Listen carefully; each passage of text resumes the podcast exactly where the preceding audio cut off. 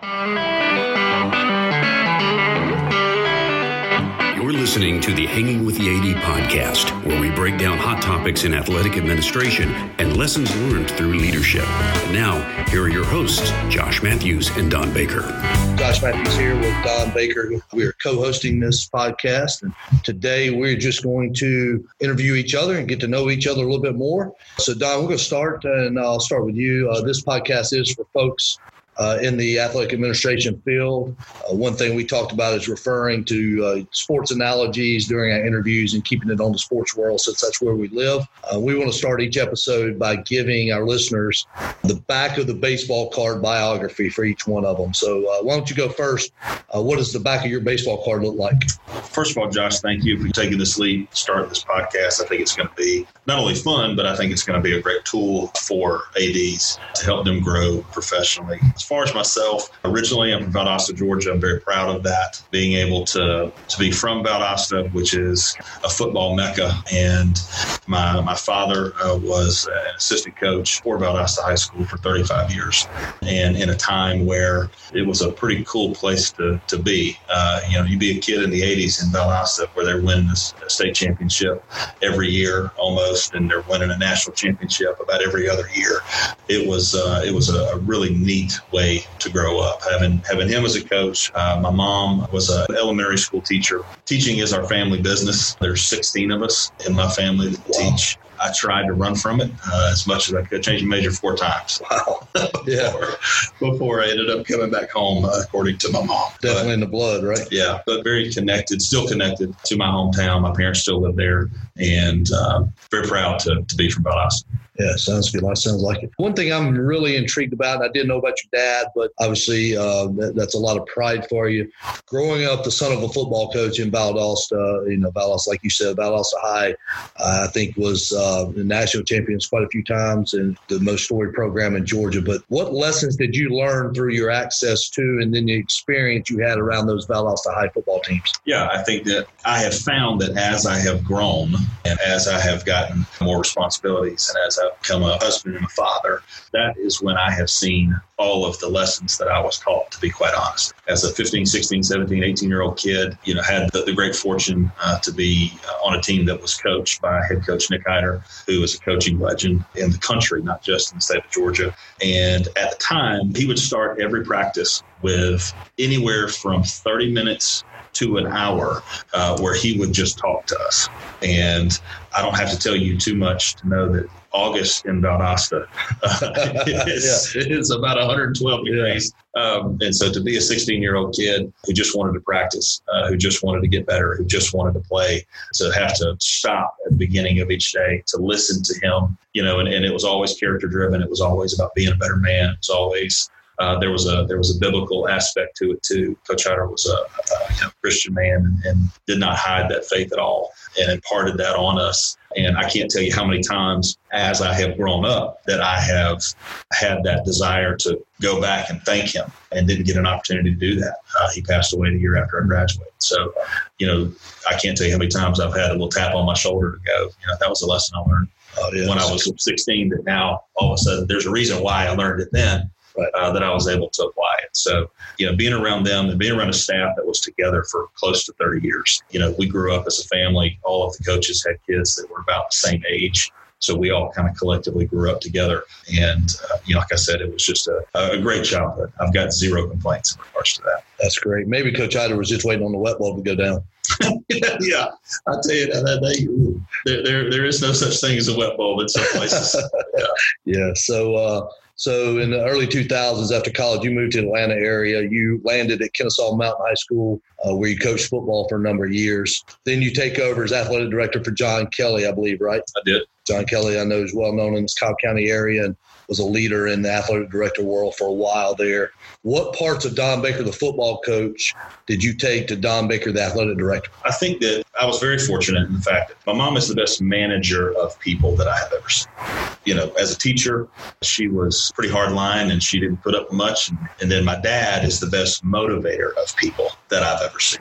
Uh, so being very fortunate to have those two people under one roof and, and see that on a daily basis, I carried that with me uh, as I began my own teaching career. As far as coming up to Atlanta, like a lot of men, she said she was leaving. It's uh, my, my girlfriend at the time, who became uh, my fiance, who's my wife now. She uh, was originally from South Georgia as well. She's from St. Simons, and she said, "Listen," she said, "I'm I'm going to Atlanta. I don't know what you're doing, but I'm going to Atlanta." And so that ended up being the reason or the catalyst for me coming up here. But, but I've always been uh, a firm believer that relationships are key. You know, I coach kids very hard, and there's a lot of kids that will tell you that the best kid I ever coached. His mom came up to me one day and she said, "You know, today's Cole's birthday," and I said, "Well, that's great. That's you know, congratulations. I'm glad he's got a birthday today." And this was about halfway through a season. He was in the tenth grade. He was starting seven A football, uh, and I had really he was very talented, and I had really been riding him. And I said, "Well, that's great. Well, how old is he?" And she goes, "Well, he he's just turned 16." And you know, it hit me like a ton of bricks. Uh, and she said it as stern as a Southern lady could say it, you know. and but realized he was a 15 year old, and I had been riding him like he was an 18 year old, and like he should know better, and he didn't know better. But that kid knew that I loved him, and that kid knew that that I was going to be the first one to put my arm around him and, and love on him after I had kind of torn him down a little bit during the day. But that relationship piece is extremely important. I feel like if kids if they know where where it's coming from, they'll let you ride them, and uh, that that is still something that I take today. It's it's very easy to have difficult conversations when there's a relationship already there, absolutely, because people know where it's coming from. Absolutely, yeah, I agree with you on that. Uh, now, as athletic director, uh, I think there's two groups of people that we have to focus our leadership on. It's our coaches and then the student athletes. And a lot of times we get to invest in the student athletes through the coaches. But when you did have a chance, or when we do have a chance to impact those student athletes, talk about some of the strategies you used at Kennesaw Mountain to connect with your student athletes. Well, you know, I think again, it gets back to actually knowing them, knowing, you know, what their interests are, knowing where they come from. Uh, do they come from a two parent home? Do they come from a single parent home? What is their socioeconomic background? That matters. And from a place, and again, I get back to, you know, lessons that I've learned growing up. But, you know, there were a lot of guys that I played with that sometimes they had to sleep at my house because, you know, the situation of their home was not good. You know, I've known guys that had to, to work jobs to keep the lights on. They didn't work jobs so that they could have a new pair of shoes. They worked a job so they could pay the rent, you know, for the family.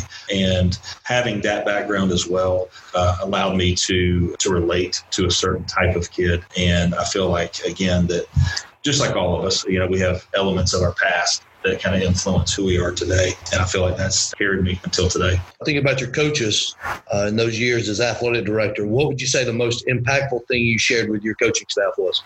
What I tried to, anyway, uh, is to not just see their tree. I think that too many times coaches they see the tree that is their tree. Yeah, absolutely. Football, myopic, right? They're myopic. yeah, football coach is going to see, you know, just things that deal with football. When in reality, there's a whole forest that uh, it's a much bigger picture. And I think uh, one of the best things that an AD can do is articulate that vision that this is a us thing. This is not a me thing. It's not a you thing. And decisions that you make in your program affect other people in the building. That and I tried as much as I could to stress to, to pause. I think that not just ADs, but coaches, uh, they need to focus on the concept that real always trumps feel. I think that you know, you know, sometimes you have the reality of that, that where there's emotion, where you want to make a decision, and at the end, you really need to rely on the data that will dramatically improve your ability to make effective decisions um, and what the reality of that decision is, as opposed to just maybe what you want to do. Yeah. Do you have an example of where real Trump feel, where you had to kind of elaborate on that and talk to coach about that a situation maybe? Yeah well we have i've dealt with situations where you have uh, assistant coaches who you know may may be really good coaches and may do a really good job in between the lines but outside of those lines are doing things that could ultimately compromise the program. And having that conversation and say listen you know i think one of the things that uh, another assistant principal and a good friend of mine the phrases that she uses is your name's on the letterhead. Mm, that's uh, good yeah i like that so, do you want this person representing you and your program and what you stand for? And, and, and that's a tough conversation to have. I mean, you know, when you talk about coaches, especially when you talk about uh, letting a coach go, you're talking about not just that coach. You're talking about their their family and the people that are associated with them. You know, that's a heavy decision, but one that that sometimes you have to make. Man, I like that. Your name is on the letterhead. That's great. Uh, don't have to be an athletic administrator. That goes for the head football coach, the head baseball coach, or whoever. Their their names on the letterhead as well. So uh, I like that a lot. I'll take that with me. Now you you got a new world as county athletic director here in Cobb County. I know there's a lot of folks that uh, appreciate what you're doing already, and it's been a, a jump in and take off since uh, the summer. Thinking about the world of athletic director, and you see it from a different chair now. Uh, how have you seen the job change? Maybe over the past decade or so. I know you've been here almost two decades now, but how have you seen the, the athletic director job change over the past decade, and where do you see the AD world going? Well, I think the biggest piece as far as change is that digital piece. I think that every day that we wake up, there is another aspect of that digital world, social media world that has to be addressed. And that's not just from a kid standpoint. I have had to reprimand coaches for things that they hmm. put on social media. And one of the things that has been great, but you know, also has, has brought me a little bit of concern is now in this role. It's not just single building of coaches. Right. Now it's 16 schools and all of their coaches and all of their social media accounts and all the possibilities that are there. But I also think it's a great tool. I think that, hey, it's not going anywhere. And I'm a big proponent on controlling what you can control. At the end of the day, this digital world is not going anywhere. It's ours now. And so we need to be good stewards of it uh, and do the best we can.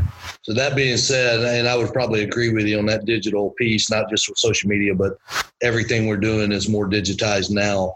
But uh, getting to that social media, I know you, you're big in that social media world. We're going to have you come talk to our kids about social media here at Pope. But when you say you have to control it or you have to monitor it for 16 schools, maybe for the uh, local high school AD, uh, leave them with some tools that they could use to monitor it. How did you monitor it, at Kennesaw Mountain? How are you monitoring social media now? Like I said, maybe a couple tools and uh, strategies for the administrator trying to do that. I think first of it, a lot of that work is done on the front end. I think when you have coaches, like your, your opening coaches meeting at the beginning of the year, you stress that, that concept of pausing before we hit send, um, whether that be a text message to a parent, whether that be a phone call to a parent, whether that be something that you post on social media. And then as far as making sure that those coaches relay that same message, you know, to their players, that once it's out there in the world, it's it, it's not coming back. And so you've got to make sure that you're a good steward of what you put out there. Also, I feel like uh, one of the things that I believe you guys are trying to transition to here at Pope is this idea of similar handles mm-hmm. uh, on your social media. That allows you to keep better tabs on the individual programs because they're not spread out. They're not very different. They're, they're difficult to find and all that kind of stuff. I think that's a great strategy to, as an AD, uh, to, to keep that. everything under one umbrella. Very, it's a, it's a collegiate example. Right. But exactly. one that I think that high schools can, can adapt. We can't adapt every collegiate example. Right. Uh, you know, right. but I think that's one that we can, we can use and, and learn from. Yeah. I think if I could start over, that's what I would offer advice to our coaches is to give them examples and let's sit down and have a plan of what we're going to have as men's basketball and women's mm-hmm. basketball and, yep. and so forth. And uh, I was just kind of all over the place, but I don't think I had very good vision when I started. But looking back, that would be something I definitely do. I think that's a great idea. So, well, Coach Baker, uh, I know I've enjoyed this time getting to know you a little bit better, and especially as we see if we're cut out to be podcasters here. Um, the final quarter of our show is going to be what we want to call the two minute drill. Once again, another sports analogy. Um, Let's do it. We're going to ask a couple quick questions, easy uh, questions, maybe to land the ship here. Uh, so, uh, you ready? Let's go. All right, here we go. Two minute drill. Number one, what's your catchphrase? Uh, you know, this is I've got a lot of them. There's a lot of those in South Georgia. I think the biggest one of one of my favorite is you know can we just can we please just make sure this is not a goat rodeo? Goat rodeo. I yeah, like and I don't know if you've ever seen a goat rodeo, but it's a hot mess. Yeah, that's, uh, that's what so, you're saying. That's for sure. Yeah, and so let's let's try to keep it keep it in the road. I think I've learned that one from you probably. The most meaningful book you've ever read? Ever read? Wow. I'm a reader, and so I, I, I read a lot. I, probably most recently, uh, let's just do that. Uh, it's almost asking me like what my favorite movie is. I'd have to ask you like what the genre and what the you know. But most recently, a book called New Thinking, New Future uh, by Sam Chand. I started a couple years ago. Um, when I, I dive into a book, I underline things, and then I found that after I underlined them, then I put the book back on the shelf and never looked at it again. And so what I started doing is creating a Word document where I would literally, the aspects of the book that I liked and underlined, I would type in a Word document. Typically, those Word documents are anywhere between eight, you know, eight, nine pages. Uh, and I just finished that book recently. Uh, and when I did the write up, it was close to 20 pages. Wow. And so that tells you uh, that there was a lot in there that I felt was, was extremely important. What was the name of that book again? Uh, New Thinking, New Future by Sam, Sam Chand. Sam Chand, right. New Thinking, New Future. What word best describes you? I would probably say calm. One word your wife would use to describe you? uh, completely different. Not she would, calm. She would probably say hot mess. Oh, that's good. That's two words, but uh, we'll let you get away Yeah, with it. let, let it, let it. Oh, there you go. All right, we'll have to ask your wife on that one. Yeah. The person in sports you admire the most. There's so many people that are um, that are great managers. I'm not necessarily a Patriots fan, but when you look at Belichick and what he's been able to do and how he's been able to do it, again, you know, trying to to, to block out outside noise the way he does. And sometimes people don't necessarily like the way that he does it, but I feel like um, you know to be able to do what he's done is extremely impressive. Absolutely. Uh, the best piece of advice you've ever received. Uh, growing up around coaches, you get a lot of advice. Absolutely. yeah. you uh, you get uh, you get uh, a lot of a lot of different advice. You know, I think that probably the best piece, uh, one of the, the pieces, both from my parents, both the coaches I've had, is just put yourself in their shoes. That perspective. I think that being able to take a step back sometimes and it, it helps you understand the why behind a lot of behavior about you know a lot of decisions that you make. All right. Who's had the biggest influence on your success? No doubt, my parents, both of them. That's an easy one. Uh, I wouldn't be here without what they have done. And my wife, my, my wife, I was not prepared for the world. Let's just say that. my, my, my mom, I was a mama's boy, and she, you know, she probably took care of us more than she wanted to uh, or should have. Uh, and my wife uh, has been a constant push for me. She, you know, whenever I have been on the edge of a diving board, you know, wanting to leap into something or new challenge or whatever it may be, go back to school, get a new degree, she's the one that pushed me. And so wouldn't be here uh, without her instinct. Well, we're going to have to make sure Miss Jerry Don Baker gets a copy of this podcast. Favorite food or place to eat? Uh, as far as fast food, I'm definitely a Chick fil A guy. Not only because of the food, but also because of the people not recently. The, I was I pulled up and the car in front of me had the gas tank open, and the girl was about to take my order. She left, went and asked the driver if she could close their gas tank before she came back. You know, it's that that kind of stuff. I you know when you go, you know a place is good when you go for fast food. You learn life lessons. Absolutely. yeah. And they also have the best app, and it makes it so easy to get in that. and out. Yes. Uh, favorite vacation spot? Uh, Fernandina Beach, down in Florida, north of Jacksonville. Uh, when I was growing up, uh, we had a family home there. My grandparents had a house there, and we were. I lived down there in the summer. wonderful childhood memories uh, from down there. Great place. Been there a couple times. I agree with you. It's a good place. Uh, our two minute drill is a little longer, but it's a good time. Our, our last question, finally, uh, we want to ask you. You've been hanging with the AD today. That's the name of our podcast. It's going to be our theme.